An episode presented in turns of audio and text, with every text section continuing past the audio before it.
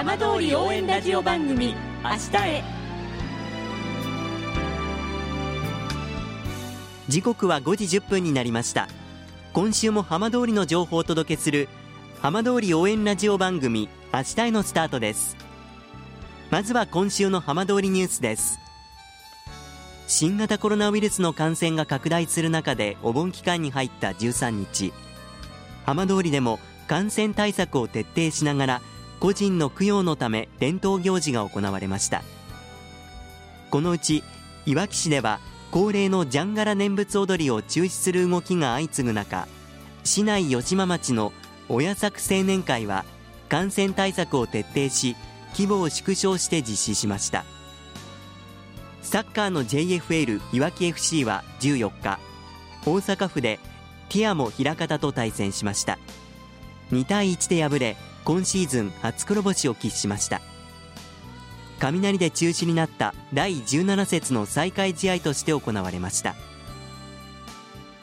さて毎週土曜日のこの時間は浜通りのさまざまな話題をお伝えしていく15分間。震災と原発事故から10年。ふるさとを盛り上げよう。笑顔や元気を届けようと頑張る浜通りの皆さんの声。浜通りの動きにフォーカスしていきます。お相手は森本洋平です。どうぞお付き合いください。浜通り応援ラジオ番組明日へ。この番組は地球を守る未来をつくる東洋システムがお送りします。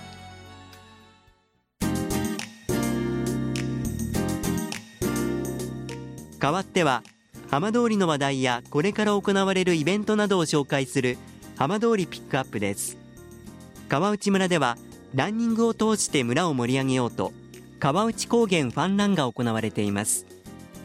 今週は川内ラボ事務局の渡辺由香さんにお話を伺います。渡辺さんよろしくお願いします。よろしくお願いします。さあ川内高原ファンランということであのなんだかワクワクするようなネーミングなんですがこちらどういったものなのか最初に教えていただけますか、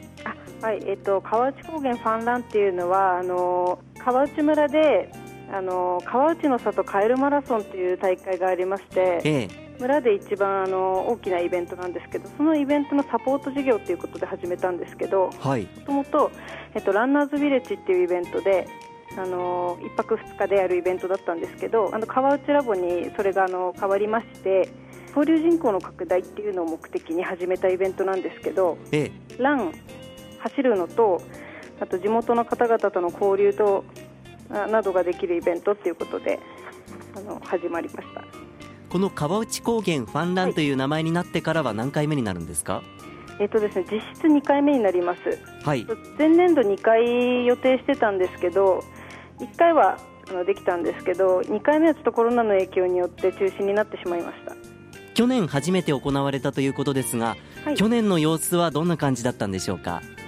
去年はですね、えっと、2日間で同じようにやったんですけど、ええ。えっと、副村長からのあの全村避難のこととあと復興状況の説明をしていただいて、と、全部で 20, 20名募集したところ17名の応募がありまして、ええ、でそれであの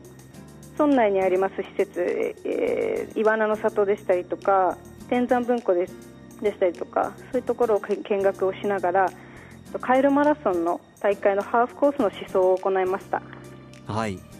あの実際参加された皆さんというのはあのどういった方々がいらっしゃったんですか？えっとですね、えっと、福島県内の方もいらっしゃいますし首都圏からいらっしゃる方もいらっしゃいました。あそうですか、はい、あの村外からいらっしゃった方は川内村の印象とかどんなふうに話していらっしゃったんですか？えっとですね、もともとカエルマラソンの他のイベントとして始まったイベントなので、ええ、あの川内村のことを知っている方がほとんどだったので、はい、あの走りに来るだけっていうあの方がほとんどだったんですけど、ええ、このイベントでは村内のいろんな施設を経験することができるので体験とかができるのですごく貴重な体験ができたということであの喜んでいただけました。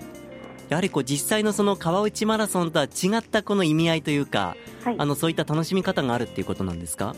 そうです。あのマラソン大会はあの記録を出すためのイベント、まあ、あの村村内の方との触れ合いももちろんあるんですけど記録を出すっていうのもあるので、ええ、このイベントは本当に思想なので2日間かけてハーフコースを走るので、あのー、楽しく走っていただくっていうのがメインでやってるので。はい、はいあの運営される皆さんもどういうところ一番こう思いを込めながら運営されてるんでしょうか？走りに来るだけじゃなくてあのいろんなことを楽しんでもらうっていうのイベントあのイベントなので、ええ、あの自分たちも楽しめるような一緒に体験できるようなイベントにあのしてます。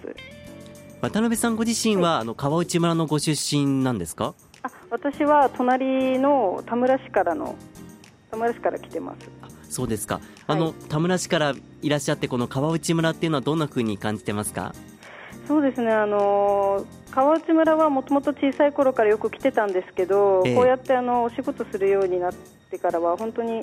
なんていうんですかね。村の人たちがとっても優しくてあの施設がすごくたくさんあって、はい、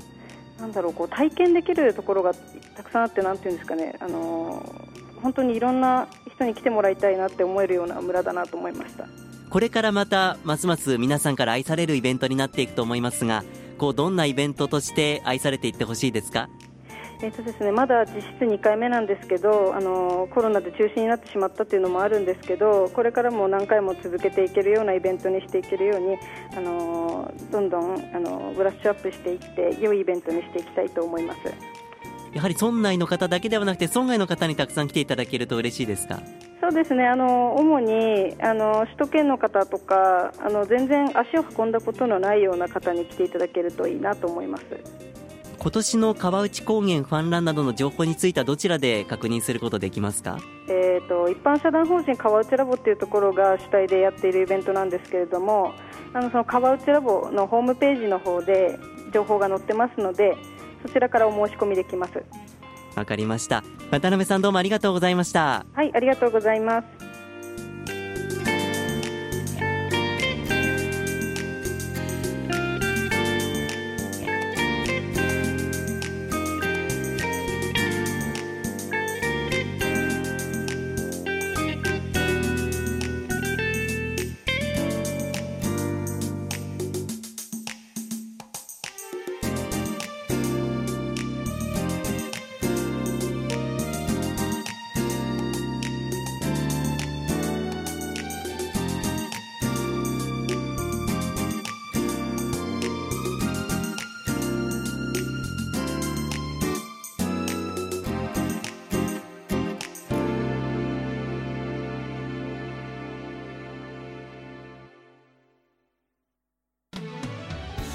浜通りの情報たっぷりでお送りしてきました。浜通り応援ラジオ番組明日へ。放送した内容は一部を除きポッドキャストでもお聞きいただけます。ラジオ福島のホームページからぜひチェックしてみてください。この番組は地球を守る未来をつくる東洋システムがお送りしました。